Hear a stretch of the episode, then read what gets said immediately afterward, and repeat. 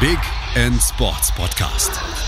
Wissenswertes aus der Welt des Sports mit Patrick Hoch auf meinsportpodcast.de. Hier ist der Big End Sports Podcast. Äh, heute mit Achim Braungart-Zink, Sportdirektor des Deutschen Minigolf-Sportverband. Hallo. Hallo. Wir wollen ja heute mal über Minigolf sprechen. Ein Sport, den jeder mal irgendwie betrieben hat, in irgendeiner Art und Weise, Form, der aber durchaus professioneller betrieben werden kann, als den ich mit meinem Sohn irgendwo mal auf einer Minigolfbahn mache. Ist das richtig? Das ist soweit richtig. Ja. Ähm, wie ist denn ja Minigolf entstanden? Ich meine, Golf ist ja uralt, also gibt's ja schon so ziemlich ewig und die ganzen Golfkurse sind ja auch mittelalterlich äh, vom, vom Alter her. Ähm, Minigolf ist da noch nicht so alt, oder? Nee, Minigolf ähm, in der jetzigen Form mit diesen abgegrenzten Bahnen ist noch nicht so alt.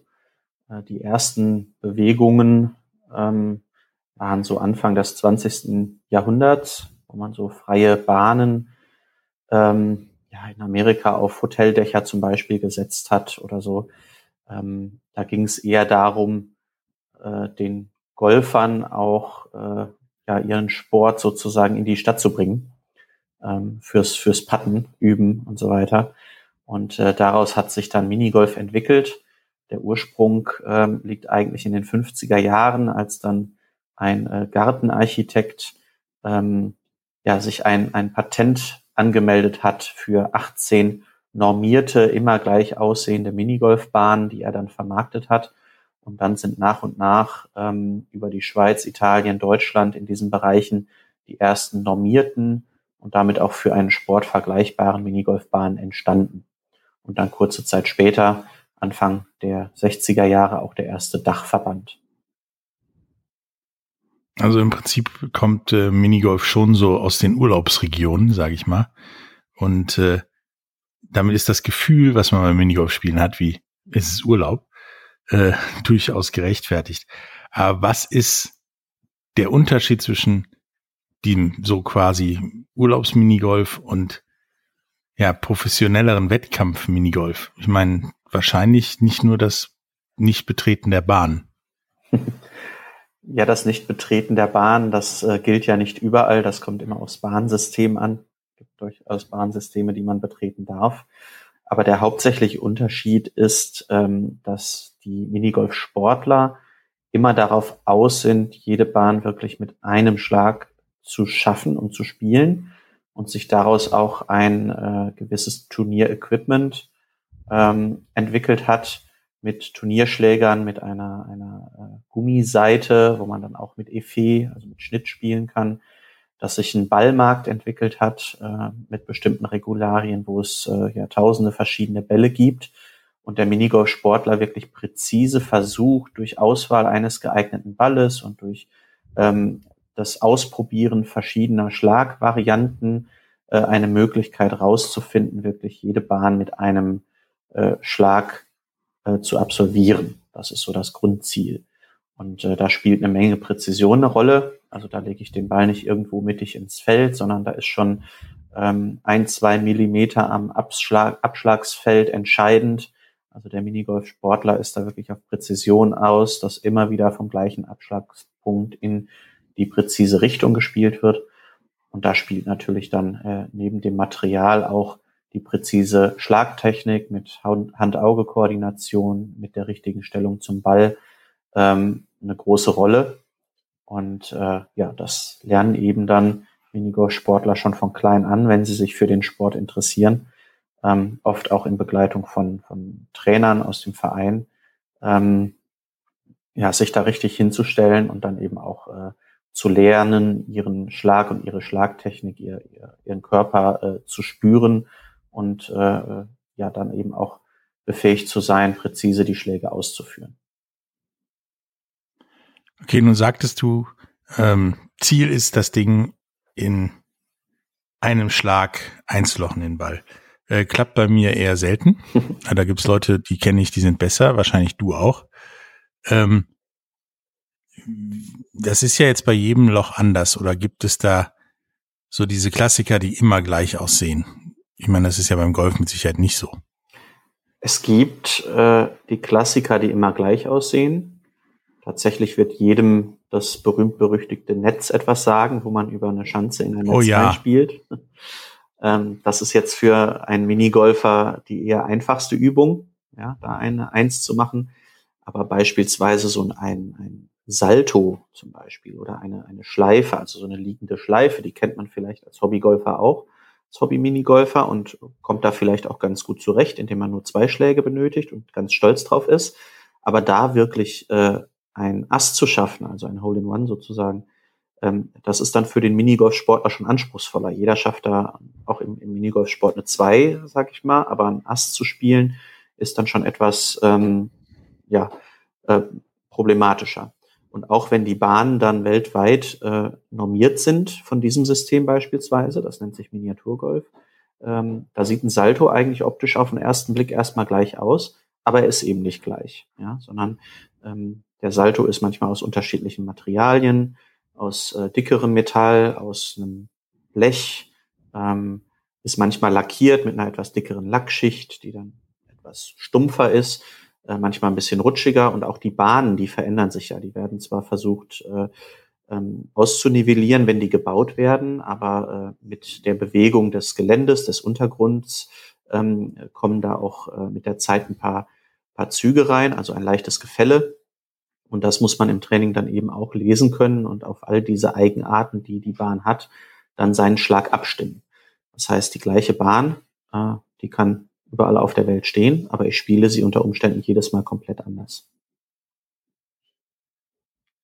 Okay, also der Grundgedanke ist der gleiche. Wie kriege ich das Ding von hier nach in das Loch? Mhm. Weil ich weiß, wie diese Bahn theoretisch funktioniert, aber ich muss mir vorher überlegen, wie ist der Untergrund, wie sind die einzelnen Aufbauteile, oder?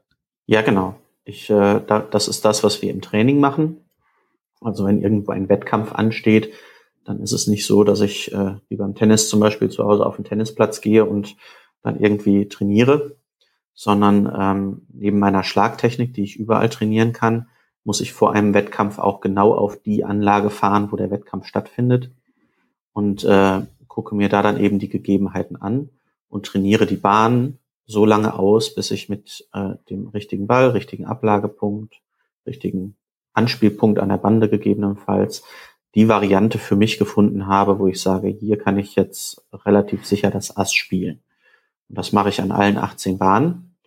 Und dann gehe ich in den Wettkampf und hoffe, dass ich dann eben gut trainiert habe und auch die Schlagvarianten so ausgewählt habe, dass sie eventuell ein Ticken besser sind als äh, diejenigen, die der Gegner austrainiert hat. Also ist das doch ein bisschen mehr als ich äh, fahre mal zur Bahn glaube 18 Mal einen Ball ins Loch und dann gucken wir mal, wer am wenigsten Schläge gebraucht hat. Ja.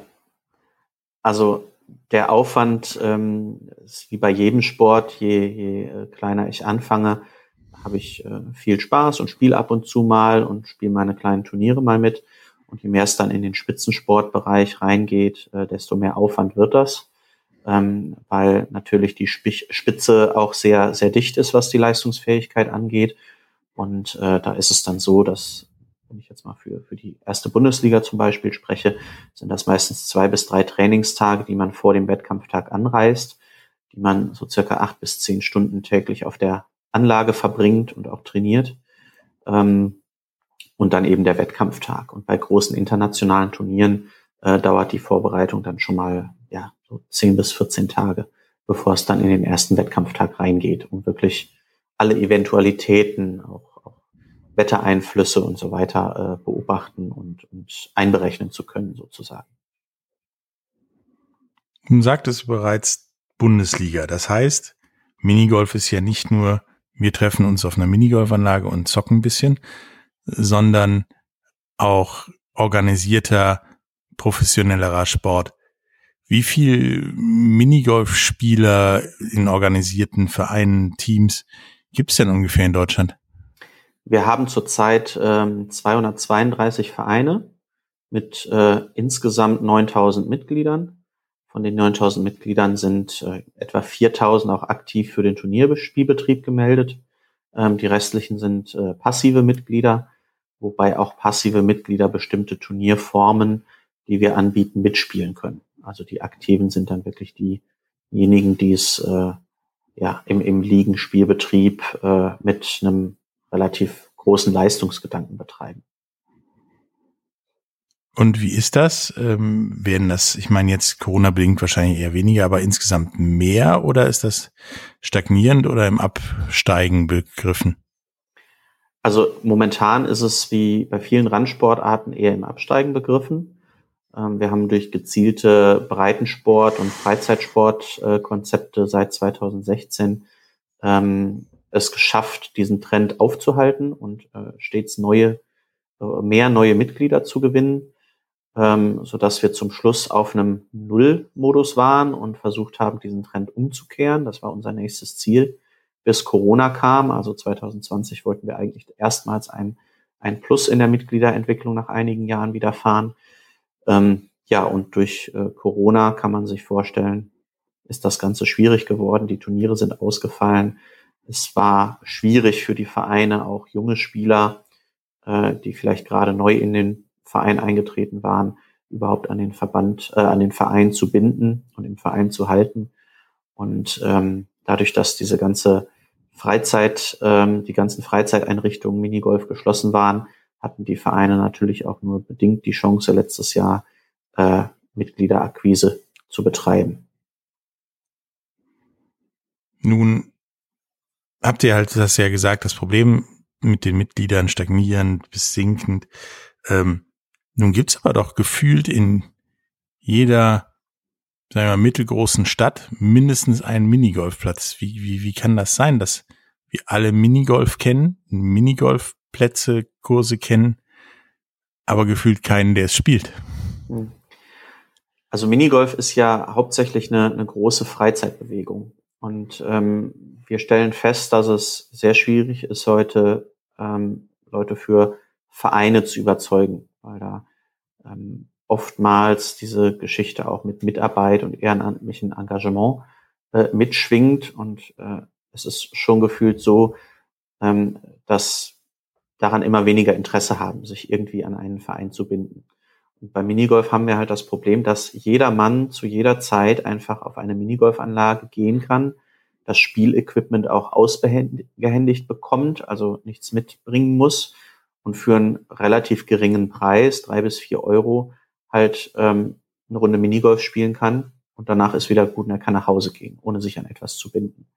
Und äh, ich glaube, das ist ein Stück weit das Problem, in Anführungszeichen, das zu durchbrechen und wirklich innerhalb einer Vereinsmitgliedschaft in der heutigen gesellschaftlichen Struktur einen, einen äh, vom Freizeitbetrieb ähm, ausgehenden Mehrwert zu schaffen und die Leute in die Vereine zu bekommen.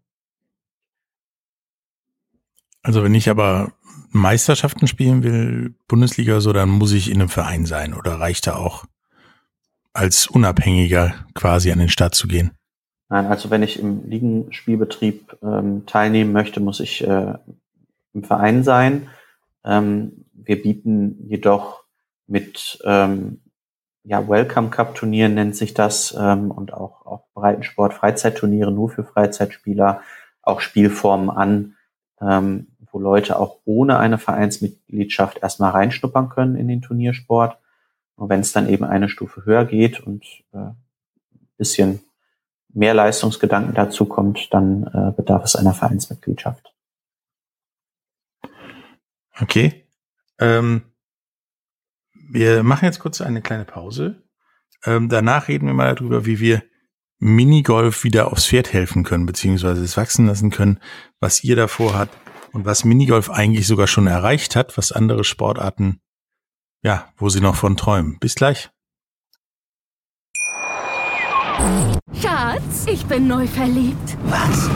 Da drüben. Das ist er. Aber das ist ein Auto. Ja, eben. Mit ihm habe ich alles richtig gemacht. Wunschauto einfach kaufen, verkaufen oder leasen. Bei Autoscout24. Alles richtig gemacht. Wie baut man eine harmonische Beziehung zu seinem Hund auf? Puh, gar nicht so leicht. Und deshalb frage ich nach, wie es anderen Hundeeltern gelingt, beziehungsweise wie die daran arbeiten. Bei Iswas Dog reden wir dann drüber. Alle 14 Tage neu mit mir, Malte Asmus und unserer Expertin für eine harmonische Mensch-Hund-Beziehung, Melanie Lippisch. Iswas Dog mit Malte Asmus. Überall, wo es Podcasts gibt. Hallo, da sind wir wieder äh, mit Achim Braungart-Zink, vom äh, Sportdirektor vom Deutschen Minigolf-Sportverband. Wir haben jetzt gerade darüber geredet, wie ja professioneller oder organisierter Minigolf-Sport stattfindet. Ähm, und dass es da ja Mitgliedsstagnationen beziehungsweise sogar absteigenden Ast gibt. Ähm, nun wollen wir darüber reden, wie, wie wir das vielleicht hinkriegen könnten oder man das hinkriegen kann, dass äh, das nicht so schlimm ist. Denn ihr wart ja auch schon mal oder seid auf anerkannte olympische Sportart, also ihr könnt mal Olympischen Spielen theoretisch teilnehmen, wenn man euch lässt. Ihr wart doch auch schon mal bei den World Games. Was fehlt denn noch zum Minigolf bei Olympischen Spielen? Denn gefühlt ist ja schon alles dabei. Ja, so ganz richtig ist das nicht. Die äh, Regelungen haben sich ja mit der Zeit ein bisschen verändert. Minigolf war bei den äh, World Games 1989 in Karlsruhe eine äh, Präsentationssportart, ähm, was auch, denke ich, für den Minigolfsport öffentlichkeitswirksam, äh, sehr öffentlichkeitswirksam war. Ähm, mittlerweile ist es so, dass es ähm, zwar die Anerkennung in Deutschland gibt, als Spitzenverband im Deutschen Olympischen Sportbund, aber noch keine Anerkennung gibt von Minigolf beim IOC, also international. Und äh, das okay. ist der Schritt, den die World Minigolf Sport Federation, also unser Weltverband momentan vollziehen möchte, ähm, ist dort in verschiedenen Organisationen aktiv ähm, und hat schon einmal eine Bewerbung auf Anerkennung eingereicht, äh, die dann besprochen wurde und in Anführungszeichen nachgebessert werden äh, muss. Ähm, der große Vorteil ist, dass wir über eine äh, Organisation, das ist äh, AIMS, das ist eine Vereinigung von unabhängigen nicht-olympischen Sportarten, dass diese Sportartengruppe vom IOC schon anerkannt ist. Ja, dass äh, also äh, nicht in Frage steht, ob Minigolf Sport ist und anerkannt werden kann. Äh, aber es gibt eben im IOC-Anerkennungsverfahren bestimmte äh, Rahmenbedingungen, die ich jetzt auch nicht im Detail kenne, äh, die ein Verband dann äh, auch noch erfüllen muss, um äh, die Anerkennung letztendlich zu kriegen. Und sobald das vollzogen wäre, wäre es möglich, dann, dann auch an Olympischen Spielen teilzunehmen. Ähm, und das kann ja durch die, durch die neuen Regelungen, die es seit einigen Jahren gibt, jederzeit passieren, weil äh, die, die Ausrichter von Olympischen Spielen ähm, selbst fünf Sportarten benennen können, die sie als Präsentationssportart äh, mit ins Programm nehmen wollen für einen Zyklus oder für ihre Olympischen Spiele. Und äh, ja, wenn man eben in ein Land kommt, ähm, wo Minigolf gut äh, verbreitet ist, könnte das natürlich auch passieren, dass dann Minigolf äh, kurzfristig auch in so ein äh, äh Programm als Präsentationssportart aufgenommen wird. Also das ist ja, außerdem ist dieser Nachhaltigkeitsaspekt bei Minigolf, glaube ich, ein großer. Erstmal gibt es dann eine Minigolfbahn, eine neue, wenn noch keine da ist. Beziehungsweise sind ja wahrscheinlich zumindest wie in Deutschland immer genug da, ähm, um das zu stemmen. Ne? Ja, das ist richtig. Also vor allem in Europa gibt es viele Minigolfanlagen und auch einige, die eine gute Voraussetzung haben, äh, dass sie so gebaut sind, dass man auch mit, mit äh, den schon vorhandenen natürlichen Gelände ähm, Tribünen für Zuschauer schaffen könnte. Äh, also da gibt es schon Anlagen, die geeignet wären, ja, in bestimmten Regionen. Und ähm, da ist der Nachhaltigkeitsaspekt, der, glaube ich, heutzutage eine immer größere Rolle spielt, auch bei Olympischen Spielen. Man sieht, was mit Sportanlagen in Sochi und äh, glaube auch in Sarajevo ähm, aus den 80ern passiert ist. Ähm, glaube ich, ist eine nachhaltige Nutzung des A und O. Ja, also das definitiv so mit Moos und Tretminen bewachsene olympische Anlagen wie in Sarajevo braucht keiner. Ähm, und äh, gibt ja auch dann Beispiele wie, wie in Griechenland und, und in Barcelona, wo ja, da ist nichts mehr außer Moos und Gras und darunter ist ein, ein Baseballfeld oder ein Schwimmbad teilweise. Ähm, Nun ist ja Minigolf sehr verbreitet allgemein. Ähm, ist dieses, dieser Trend zu Sachen wie Schwarzlicht-Minigolf, 3D-Minigolf, was es da noch so alles gibt, dann nicht eher förderlich für euch oder eher hinderlich?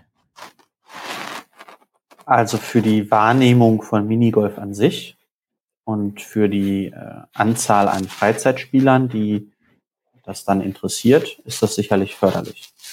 Ähm, eine Bewegung wie zum Beispiel Adventure Golf ist auch sehr förderlich, weil Adventure Golf auch ein Bahnsystem ist, was wir wettbewerbsmäßig spielen und das äh, im Spielbetrieb des Weltverbandes und jetzt zukünftig auch bei uns, ähm, was als Spielsystem integriert ist.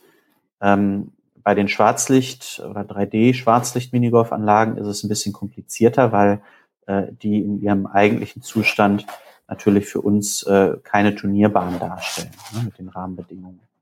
Ähm, das ist dann eher ein, ein, ein Trend, der wirklich sehr stark auf äh, der einen Seite dem wirtschaftlichen Interesse ausgerichtet ist, des Betreibers und auf der anderen Seite natürlich auf den Spaßfaktor äh, der Leute ausgerichtet ist. Nichtsdestotrotz ist es ein Trend und wir nehmen wahr, dass äh, sich Anlagenbetreiber, die äh, sich diesem Trend anschließen, jetzt vermehrt Gedanken machen und sagen, okay, was ist, wenn dieser Trend vorbei ist? Wie kann ich meine Anlage nutzen? Und da haben wir jetzt in letzter Zeit vermehrt Kontaktaufnahmen gehabt, äh, wo sich darüber Gedanken gemacht wird, wie muss so eine Schwarzlichtanlage konzipiert sein, um auch das Licht anschalten zu können und dann neben der Schwarzlichtnutzung auch eine sportliche Nutzung zu ermöglichen. Also da findet so ein Stück weit Umdenken statt. Und ähm, da ist diesen Trend sehe ich dann auch wieder ganz positiv an, weil ähm, wenn eine Anlage auch für den Turnierspielbetrieb geeignet ist, und der Anlagenbetreiber das auch bewusst kommuniziert, ähm, dann habe ich natürlich auch diesen, diesen Schwarzlicht-Trend mitgenommen und kann sagen, okay, ihr spielt äh, Schwarzlicht und nächste Woche ist es Licht an, da ist ein kleines Turnier, wollt ihr nicht auch mitspielen? Ne? Also da kann ich das Ganze so ein bisschen vereinen. Das ist so der erste Schritt, äh, der uns auch beim Thema Schwarzlicht äh, voranbringt. Ähm, nun, als jemand, der viel gereist ist und ich glaube auch schon auf mindestens zwei verschiedenen Kontinenten Minigolf gespielt hat, ist mir durchaus aufgefallen, dass es einen riesen Unterschied gibt zwischen zum Beispiel nordamerikanischen Minigolfkursen, die, also wenigstens alle, auf denen ich waren, mit Kunstrasen belegt sind, sehr schön angelegt, äh, auch viel Spaß machen, ähm, da einfach nur drüber spazieren zu gehen. Und in Deutschland sind das ja meist äh, so Asphaltwüsten irgendwo in dem Park. Ist das irgendein Unterschied oder ist das eigentlich egal? Und was ist dir lieber, die Asphaltwüste oder das mit dem Kunstrasen? Also Asphaltwüste ist mir auf keinen Fall lieb. Also auch die ähm, Minigolfanlagen, äh, die aus Betonbahnen bestehen, mag ich lieber, wenn sie schön mit der Natur im Einklang angelegt sind äh, und, und auch die Rahmenbedingungen um die Bahn herum stimmen. Ähm, aus der, aus der Historie und, und meiner Minigolf-Karriere heraus ähm, kenne ich diese Bahn natürlich besser und weiß besser damit umzugehen und das zu trainieren. Ich habe aber auch schon Adventure Golf, also das ist ja das, was in, in Amerika hauptsächlich steht, verschiedenste Formen von Adventure Golf Bahnen, habe ich auch schon turniermäßig gespielt, äh, auch sehr erfolgreich sogar gespielt. Und äh, das ist ein Trend, den wir jetzt in Deutschland auch immer mehr haben. Wir haben Hersteller, die hier fleißig Bahnen bauen. Ich glaube, in den letzten Jahren sind glaub, circa 100, irgendwo zwischen 120 und 150 haben wir mittlerweile bei uns in unserem Anlagenfinder auf unserer Homepage verzeichnet. Also das kommt immer mehr und wir sind jetzt auch mit Anlagenbetreibern in Kontakt, äh, um auf diesem Adventure Golf System hier in Deutschland dann die ersten Turniere, die ersten größeren Turniere, sagen wir es so, auszurichten. Ähm, es ist halt ein Unterschied im Spielen. Ja? Also äh, während es auf den Betonwüsten, wie du gerade sagtest, eher äh, noch gezielter aufs Ballmaterial und die Varianten ankommt, ist es bei den Adventure Golf Anlagen eher so, dass nicht alle Bahnen zwingend mit einem Schlag zu schaffen sind, sondern dann äh, auch ein bisschen taktischer und gefühlvoller sich dem Loch, Loch annähern muss, äh, anstatt nur das Ast zu machen und ähm, die Ergebnisse dann eben auch andere sind. Und äh, das Spielen natürlich auch. Die Bälle rollen auf dem Kunstrasen anders. Da muss man sich auch erst dran gewöhnen. Äh, man braucht gegebenenfalls auch anderes Ballmaterial dafür, um dann äh, da erfolgreich zu sein. Also es ist einfach ein Unterschied im Spielen. Die Grundtechnik, die Grundvoraussetzung in der Schlagtechnik bleibt aber auf jedem Bahnsystem, was wir spielen, die gleiche. Okay, damit erklärt das auch der den Riesenunterschied in meinem Golfspiel außer Wetter äh, und Kontinente. ähm, nun ist ja Minigolf, liegt ja irgendwie auf der Hand eine Sache, die man sehr gut, sagen wir mal, medial aufbereiten kann und so weiter. Ähm, in den USA gibt's äh, jetzt, glaube ich, demnächst in die dritte Staffel gehend ein Spiel, das heißt Holy Moly, da wird Minigolf gespielt und ein bisschen Spiel ohne Grenzen mäßig äh, durchs Wasser geplanscht. Ähm, siehst du sowas als förderlich für Minigolf oder als netten Nebeneffekt? Also ich sehe alles, was Minigolf ins äh, Fernsehen bringt, als förderlich an, wenn wir eine Chance haben, uns in irgendeiner Form positiv zu präsentieren. Und äh, solche Shows sind natürlich auf den Spaßfaktor für den Zuschauer kreiert. Ja, von daher dürfen wir nicht erwarten, dass da äh, Minigolf als Wettkampfsport dargestellt wird. Ähm, aber äh, wenn Minigolf die Möglichkeit hat, auch mit Kandidaten vor Ort zu sein, die dann mal neben dem ganzen Spaß auch äh, ein paar Sätze zu dem Sport und, und was sie eigentlich äh, oder, oder wie sie Minigolf als Sport betreiben, verlieren können, dann erreichen wir damit eine große Plattform und gegebenenfalls auch äh, durch diese, dieses Showformat ein gewisses Interesse bei den Zuschauern, äh, die es dann auch mal probieren. Von daher sehe ich das schon als förderlich an, ja. Okay. Ähm, die Frage ist ja jetzt grundsätzlich, wie kriegen wir Minigolf aus der Spartenecke der Spartensportarten sozusagen. Ähm, gibt es da irgendwelche Pläne wie Minigolf im Schulsport oder ähnliches?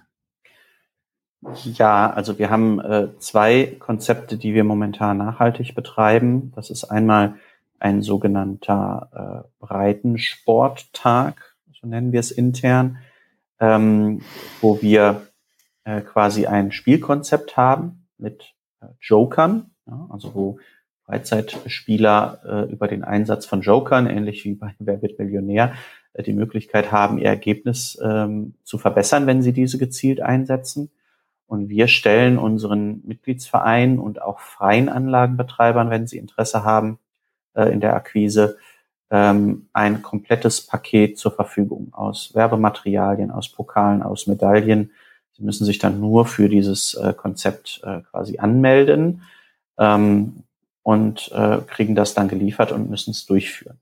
Und äh, da steht dann halt unser äh, Logo dahinter, unser Logo drauf. Wir liefern Musterpressemeldungen mit und äh, so versuchen wir eben äh, Minigolf durch ein, ein spaßiges Spielsystem, was aber trotzdem ein bisschen auf den Wettkampf ausgelegt ist, den äh, Freizeitspielern näher zu bringen, ja, und äh, damit auf uns aufmerksam zu machen. Das hat in den letzten Jahren wirklich gut funktioniert und ist eines der Konzepte, äh, wo wir es eben auch geschafft haben, unsere, unseren Mitgliederverlust äh, zum äh, Stagnieren zu bringen, also den Trend umzukehren bis hin zu der Null. Und das zweite ist, äh, wie du schon sagtest, ein Schulsportkonzept, was sich Schulsportbox nennt, was bei uns in der deutschen Minigolf Sportjugend, also in der Jugendorganisation im Verband ange angesiedelt ist wo sich der dortige zweite Vorsitzende Breitensport äh, massiv drum kümmert, äh, das zu verbreiten. Und ähm, da sind wir mit vielen Schulen in Kontakt mittlerweile,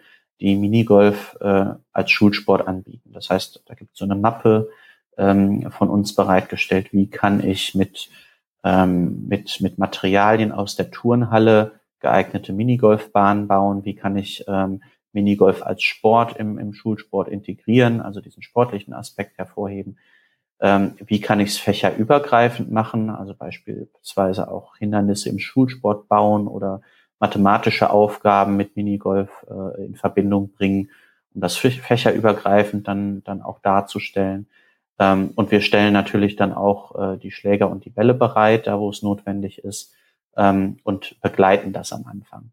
Und äh, Ziel ist es eben, äh, Minigolf einmal natürlich ähm, in der Schule präsent zu machen, auf der anderen Seite ähm, die Schule mit einem Verein zu verknüpfen, damit nicht Minigolf immer nur in der Halle stattfindet, sondern womöglich die Schulklasse auch mal rausgeht zum Minigolf spielen und mit dem Verein in Kontakt kommt.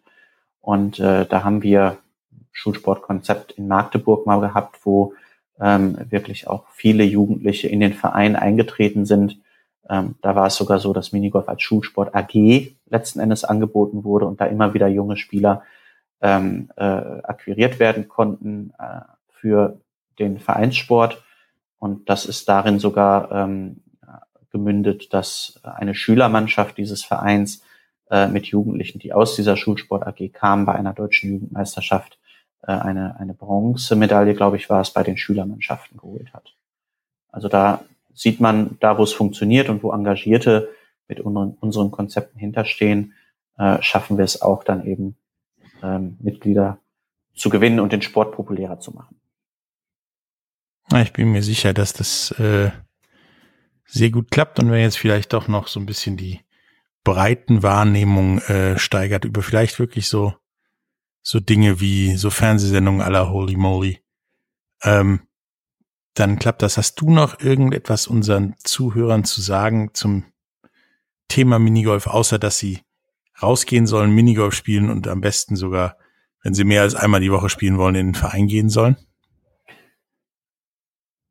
Ja, das ist eigentlich äh, das Wichtigste, was ich zu sagen hätte. Sie sollen es einfach mal probieren, in den Verein zu gehen, beziehungsweise mit dem Verein in Kontakt zu treten, weil ähm, Minigolf mit der Familie macht Spaß und ist gesellig, aber als Vereinssport mit Vereinsleben auf der Anlage ähm, äh, macht noch viel mehr Spaß und man kann eine Menge lernen und das Interesse am Minigolfsport an sich kommt nicht nur allein durch den harten Anlagenball und den, äh, den, den Metallschläger, sondern äh, dann, wenn man in Berührung kommt, wirklich mit dem, was Minigolf als Sport ausmacht, ähm, das steigert das Interesse nochmal ungemein.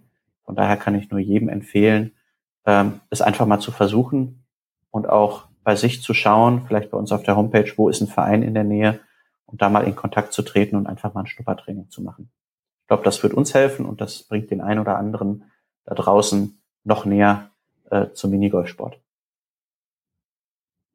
Ja, das sehe ich ähnlich. Also es ist ja bei jedem Sport so, in der Freizeit mit der Familie macht Spaß. Professionell ist es halt schon geiler. ähm, die ähm, eure Website haben wir in den Shownotes verlinkt. Ähm, da findet ihr alles andere Wichtige auch noch über den Minigolfsport und euren Verband. Ähm, ich habe jetzt richtig Bock, Minigolf zu spielen und das Wetter wird auch besser. Ähm, wir hören und sehen uns auf jeden Fall wieder. Ähm, hat mir sehr viel Spaß gemacht und war sehr informativ. Danke, Achim. Ja, auch vielen Dank. Tschüss. Tschüss. Der Big End Sports Podcast. Wissenswertes aus der Welt des Sports. Mit Patrick Hoch. Auf meinsportpodcast.de. Schatz, ich bin neu verliebt. Was? Da drüben. Das ist er. Aber das ist ein Auto. Ja, eben. Mit ihm habe ich alles richtig gemacht. Wunschauto einfach kaufen, verkaufen oder leasen. Bei Autoscout24. Alles richtig gemacht.